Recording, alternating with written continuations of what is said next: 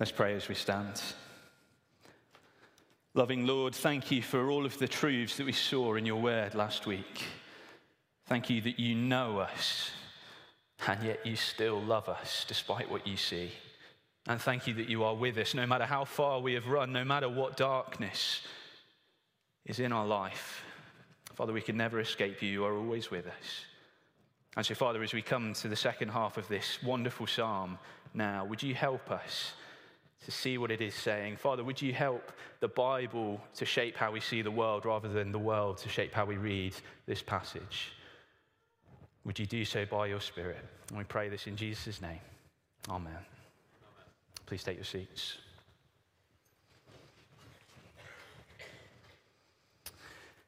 What is worth more, art or life? Are you more concerned about the protection of a painting or the protection of our planet and people. These were the words of Phoebe, a Just Stop Oil activist who helped to splatter cans of tomato soup over Van Gogh's sunflowers at London's National Gallery as part of one of the Just Stop Oil's eco vandalism protests. And we could spend all morning debating Just Stop Oil's methods. But Phoebe raises an interesting question. What is worth more, art or life? The calculated economist might answer well, well it depends on the arts, uh, it depends on the life. Uh, if the average human life is worth around £8 million, uh, and Van Gogh's sunflower is, wor- is worth an estimated £80 million, well, you do the maths.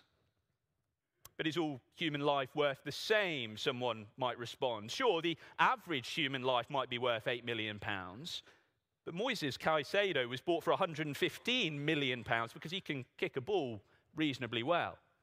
Uh, Elon Musk's net worth is an estimated 240 billion dollars. Perhaps more pessimistically, someone might say, well, what about someone who is below average? Someone who's past their prime, are they worth less than £8 million? Maybe it's not so straightforward. To get a different perspective, I messaged my brother in law, who is a firefighter in Leicester, and I asked him, Say there's a fire at my house. You guys arrive knowing I'm stuck in need of rescue, but you also know there's a very valuable piece of art in my home.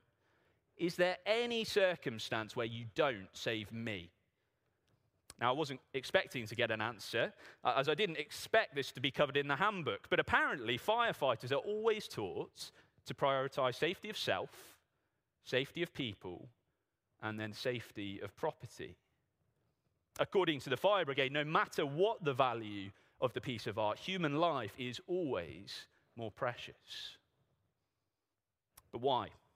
Uh, why is life so valuable, so precious? Why, why, in particular, does human life carry so much value? Might seem like a question with an obvious answer, but as Western society gradually untethers itself from its Christian roots, it's, it's becoming more and more difficult to justify that you and I have intrinsic, inherent value. Our value is increasingly more likely to be measured by our value to society, what we contribute, or the self worth that we might attribute to ourselves. But the problem with both of those things is that they are unstable metrics. Our, our contribution to society and our self worth, they fluctuate depending on our personality, our skills, our age, our health, countless other things.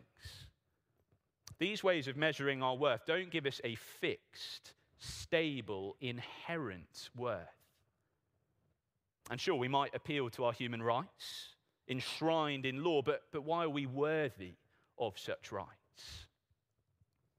Well, last week we saw that the Lord knows us and He is with us. Uh, and just like last week, the second half of our psalm will keep echoing back to that great creation story of Genesis 1 to 3. And it's my hope that as we spend a bit more time in the second half of Psalm 139 this morning, we will see that as Christians, we have a much firmer foundation to stand on for why humans are intrinsically valuable. A much better answer to the question, what is worth more, art or life? Because our psalm will show us Human life is art. Like of all of creation, we are created by the greatest of artists, the Lord God.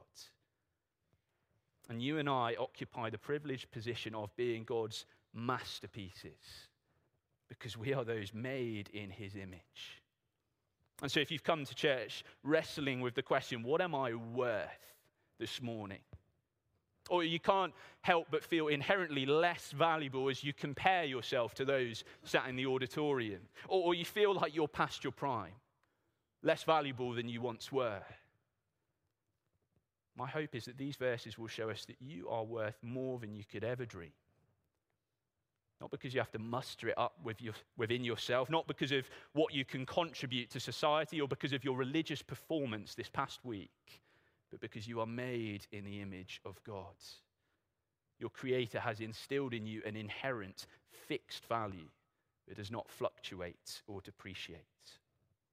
Two points this morning. Point one the God who made me. Uh, the Industrial Revolution of the 18th and 19th century saw the tradition from goods that were created by hand to goods that were created en masse by machines. Uh, this meant more goods could be produced more quickly and more consistently, and yet today, there's actually quite a great appeal about a handmade gift.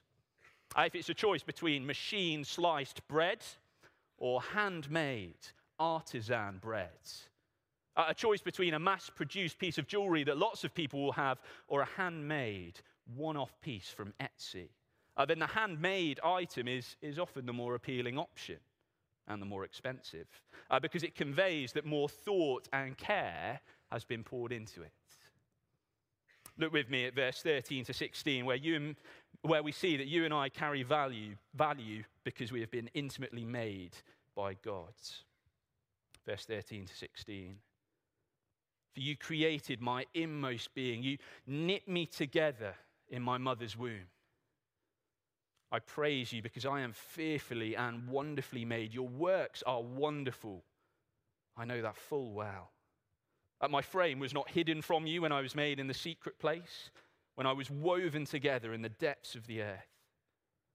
Your eyes saw my unformed body. All the days ordained for me were written in your book before one of them came to be. Uh, in describing how we've been made, these verses show the value that each human life carries.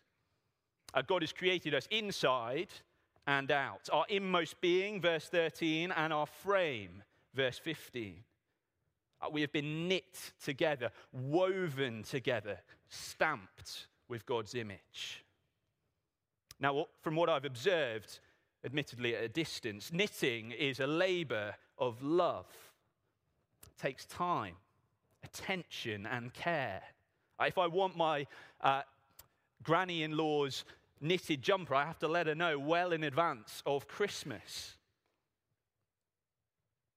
But as King David writes, he writes that we have been knit together in our mother's womb, woven together, which communicates that we have been made carefully, personally. And so, no matter what you might think about yourself this morning, you are unique. You are God's precious handiwork. You carry a value that is determined by Him. Sam Allberry writes in his brilliant book, What God Has to Say About Our Bodies, that we human beings are not the product of a factory or the process of copy and paste. Our distinctive physical individuality is intended. We've been made by the ultimate artisan. Our God has produced billions of human bodies, but we are not mass produced. We've each been handcrafted with infinite care. Each of us has been intimately created with love and care by the Almighty. And so every person that you come into contact with this week is valuable, worthy of dignity and respect because they carry with them God's image. And these verses show us that that is a dignity that extends to those in the womb. If David can write, You knit me together in my mother's womb, my frame was not hidden from you when I was made in the secret place, your eyes saw my unformed body, then yes, as Christians, we should be those who make a clear stand against abortion. who fight for the rights of those who cannot fight for their own. But we should also be those who provide love, support, and care to women, equally made in God's image, who feel like abortion is the best of a series of bad options that they could turn to. This isn't the only area where these verses carry profound implications. Uh, they have much to speak into about how we as Christians think about the trans movement, a biblical view of disability, uh, how we are to think about euthanasia, many topics that we just don't have time to go into this morning. But areas that I would encourage you to talk to and speak to a trusted Christian friend about, or to take some time to speak with one of the staff here after the service. Because in a culture that is increasingly confused in these areas, the gospel has so much to say about our bodies, providing not only clarity, but also comfort for us to hold on to and to hold out. We carry value because God has been involved in forming us personally, but we also see in these verses we carry value because the Lord has created us purposefully. Uh, anything not created doesn't, uh, with purpose, carries little value. Uh, but these verses show that we have been created by God with purpose and for a purpose. Look with me at verse 16 again. Your eyes saw my unformed body. All the days ordained for me were written in your book before one of them came to be. God saw your unformed body and he chose to form you. He planned to bring you into this world before one of your days had come to be. And so, no matter what you might have been told in the past, and no matter how you might feel, you are not an unwanted accident or an unplanned mistake. You are intentional. Uh, you carry value because God chose to form you and bring you into this world, and He did so for a purpose. The Westminster Catechism is a collection of several questions and answers that summarize big theological truths written by the Puritans in 1647. And it begins by asking this question uh, question What is the chief end of man? Or to put it another way, what is man's purpose? What am I here for? Answer Man's chief end is to glorify God and to enjoy him forever. Verse 16 All the days ordained for you were written in his book before one of them came to be. Days that God has given for each of us so that we might use the unique personality, gifts, and characteristics that he has given us to bring him glory, and so that we might spend our days enjoying him now and forever. And the Bible is clear that we've been made to glorify and enjoy God now in this life and in the new creation, new creation to come as embodied beings, physical beings. Uh, these verses and the Bible as a whole have a very high view of the body. It is not something that can be disposed of. It is not something to be escaped. It is not to be viewed as unspiritual or ungodly. The body has purpose and value. C.S. Lewis writes this Christianity is almost the only one of the great religions which thoroughly approves of the body, which believes that matter is good, that God Himself once took on a human body, that some kind of body is going to be given to us even in heaven, and is going to be an essential part of our happiness, our beauty, and our energy. To the Muslim, the fact that God took on flesh is irreverent, degrading, even, unimaginable. But to the Christian, the fact that Jesus took on flesh, the fact that he has been resurrected with a body clothed in power, it dignifies our bodies. Uh, it highlights the value, the purpose that the physical bodies we have been given to steward and put to work have, so that we might both glorify and enjoy him with them. And so, knowing that he has been created by God personally and purposefully, David famously writes in verse 14 I praise you because I am fearfully and wonderfully made. Your works are wonderful. I know that full well. This is David's assessment.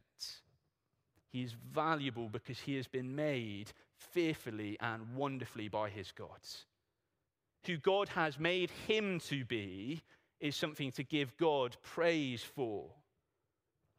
Uh, fearfully and wonderfully here seem to just convey a sense of awe, uh, the kind of awe and wonder that a newborn baby might bring to their parents as they hold them in their hands for the first time. Or, or that I might feel as I step back and marvel, having successfully put, put together a piece of IKEA furniture. Uh, and these words are not just true of David. If you're a human being this morning, which I imagine you are, these words are also true of you. You are a wonderful, valuable, precious work of God. You are fearfully and wonderfully made. You are worth praising God for this morning. But maybe hearing that makes you think, sure, easy. Easy for King David to say. He was a mighty king won many victories. He was wealthy beyond my imagination. According to 1 Samuel 16:12, he was glowing with health, had a fine appearance, handsome features. Of course, someone in his position might be able to say he's fearfully and wonderfully made. But I hear those words and they just ring hollow. Uh, there's never been anything in me that seems to inspire awe in anyone. If that's you, then notice that David doesn't mention any of his specific characteristics or accomplishments. Uh, his value doesn't come from anything that he has done. Instead, he's able to say these words because he knows how great the one who has formed him is. I praise you because I am fearfully and wonderfully made. Your works are wonderful. I know that full well. David's sense of value and worth, it doesn't come from looking within. It doesn't come from looking around. Instead, David is able to say that he is fearfully and wonderfully made because he looks up. He knows the one who has made him, and he knows how great the one who has made him is. And so David can say he is fearfully and wonderfully made because he bears the image of that incredible and awesome God. And so, whether your tendency is more to focus on the brokenness of your body than its beauty. Or if you feel more prone towards pride and looking down on others, then instead of looking around or within, look up to what God has to say of you. You are fearfully and wonderfully made. Tim Keller writes this The Christian gospel is that I am so flawed that Jesus had to die for me, yet I am so loved and valued that Jesus was glad to die for me. This leads to deep humility and deep confidence at the same time. It undermines both swaggering and sniveling. I cannot feel superior to anyone, and yet I have nothing to prove to anyone. I do not think more of myself nor less of myself. Instead, I think of myself less. David concludes this section of the psalm full of praise in verse 17 and 18, writing, How precious to me are your thoughts, God. How vast is the sum of them. Were I to count them, they would outnumber the grains of sand. When I awake, I am still with you. Scientists estimate there are 7.5 sextillion grains of sand on the earth. Now, if you ask me, that sounds like a made up number, uh, but apparently it's 75 with 17 zeros after it. Uh, but that is just an average calculation based on volume, probability. Uh, no one ever has or will ever be able to sit down and count the amount of grains of sand in the world. I, I mean, just imagine if you were to take a spoon and you spent your time trying to count the amount of grains of sand on that spoon, uh, it would take you forever. And yet, David says that God's thoughts outnumber even the grains of sand. And whereas sand is of little value, you can get a bag of builder's sand for three pounds from B&Q. David says that God's thoughts, they are precious to him, each one. David's reflection on these verses, on God's intimate creative power, is one of awe that leads him to praise. If as a creature that bears God's image, uh, we have been given such a vast and inherent worth because we have been made personally, purposefully, and praisefully. How much greater and more precious and more holy must the everlasting Creator be? If the art is precious, how much more precious the artist? And if it is a terrible crime to mar the image of a human made in God's image, how much more offensive to malign the God whose image we bear? That leads us to our second point the God whose justice unsettles me. Uh, we've heard our psalm read fully both this week and last. And I imagine that for many of us, verse 19 to 22 may have raised a bit of discomfort. We'd happily post verse 14 on social media. I buy an artistic print of verse 1 to 6 to hang on our wall, crochet verse 11 and 12 onto a pillow, or have verse 23 and 24 as a fridge magnet. Uh, but you don't see many people do the same with verse 19 to 22, do you? Only you, God, would slay the wicked. Maybe as those verses have been read, you've, you've been surprised at the sharp shift in tone. Why are these verses here? How do they fit the flow of this psalm? Why, why such violent verses amongst such beautiful truths? And though these verses might unsettle us at first, I hope we'll see they fit the flow of the psalm just right. Look down with me at them again, verse 19 to 22. If only you, God, would slay the wicked. Away from me, you who are bloodthirsty. They speak of you with evil intent. Your adversaries misuse your name. Uh, do I not hate those who hate you, Lord, and abhor those who are in rebellion against you? I have nothing but hatred for them. I count them my enemies. I was talking with a friend a couple of weeks back whose wife is having a really tough time at work uh, her boss has created a work environment where there is constant conflict and where each day that she goes in, she's just feeling unsettled and worried about what her boss is going to say or do. And it's causing her and everyone else in the office great anxiety. Uh, my friend had seen that effect on his wife. He was really struggling. And actually, he was really struggling because the overriding emotion that he felt was one of bitter anger towards this man. He was telling me how he was struggling to know how to best support his wife. Should he encourage her to leave the job or stay? That his thoughts were constantly filled with just wanting to go into the office and shout at this man, uh, or actually to do something worse. Suggested that maybe wasn't the best course of action for all parties involved, but, but we did then spend a bit of time unpicking what he was feeling. And some of it, he admitted, it was sinful and wrong. It, he wanted to hurt this man to take revenge, but, but some of it was from a good place. He wanted to protect his wife, see her flourish. He wanted others in the office not to suffer the same pain and injustice that this man had caused. When those that we love are threatened, or, or, when those that we love suffer injustice, we rightly want to see them defended. Are those in the wrong brought to justice? And this seems to be what David is saying in these verses. Verse 19 If only you, God, would slay the wicked away from me, you who are bloodthirsty. David wants God to bring justice upon those who are wicked, upon those who are bloodthirsty. If we've seen, each human being is a piece of art made in the image of God who carries intrinsic, inherent value, then to mar that image, to snuff that image out completely, that is a grave crime that demands justice. And that's what David prays to the Lord for. And, and as we read the news, or if you've been in a similar position to my friend and his wife, if you've suffered injustice yourself, I think we understand this desire, don't we? But David continues because actually, if the marring of those made in God's image through violence, abuse, or murder is such a horrendous thing to do, how much worse to act violently towards the name of the one whose image we are created in? If it is a crime to attack the art, how much more of a crime to attack the artist? which is what David moves to address in verse 20 to 22. They speak of you with evil intent.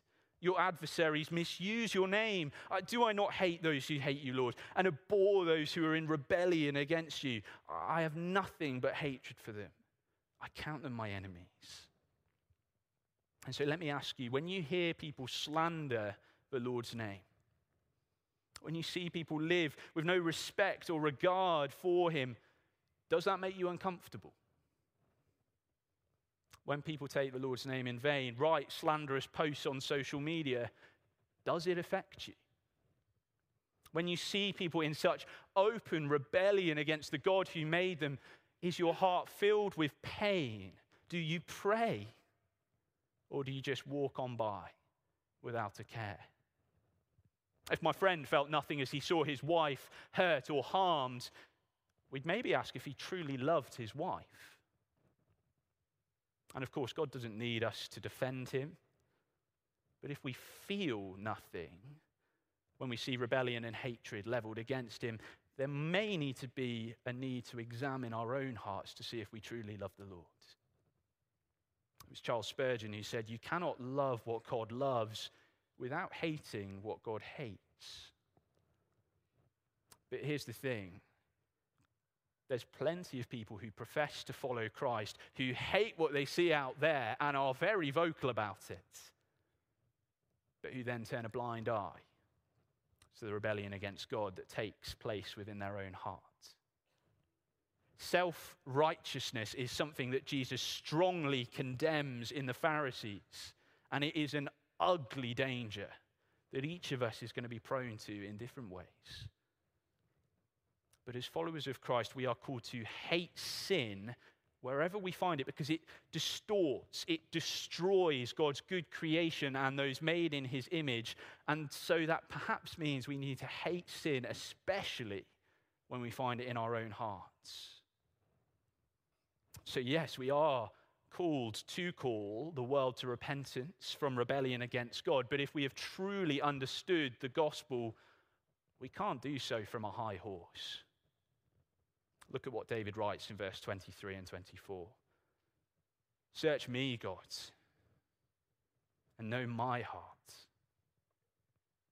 Test me and know my anxious thoughts. See if there is any offensive way in me, and lead me in the way everlasting. As those who know what it is to have been an enemy of God. We cannot call people to repent and believe in Jesus from our high horse. We can only humbly call them to join us at the foot of the Lamb in repentance and faith, so that they too might be reconciled through God's great restoration project. Because where we began last week, ever since the fall of Genesis 3, God has been engaged in a great restoration project for all mankind. Because ours is a God who values life and art. Ever since we turned from Him and twisted His good image that He instilled in us toward our own evil purposes, He has been out to restore us so that instead of needing to hide in fear or shame, we can enjoy life and enjoy life to the full once again. This is why Jesus came. Uh, the great artist took on flesh and entered into his creation so that he might restore you and me, beautiful and broken and sinful pieces of art in need of restoration. The artist laid down his life at the cross spilling his blood on the canvas of his creation so that all who repent and trust in him might be washed clean from any sin, restored to relationship with their creator. His image was marred beyond recognition at the cross so that by faith ours might be restored.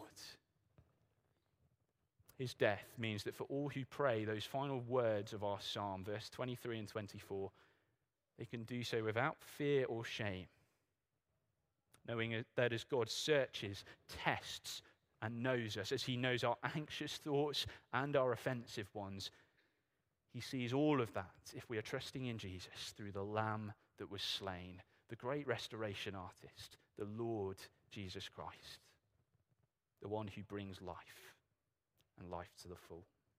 Why don't we close with a word of prayer?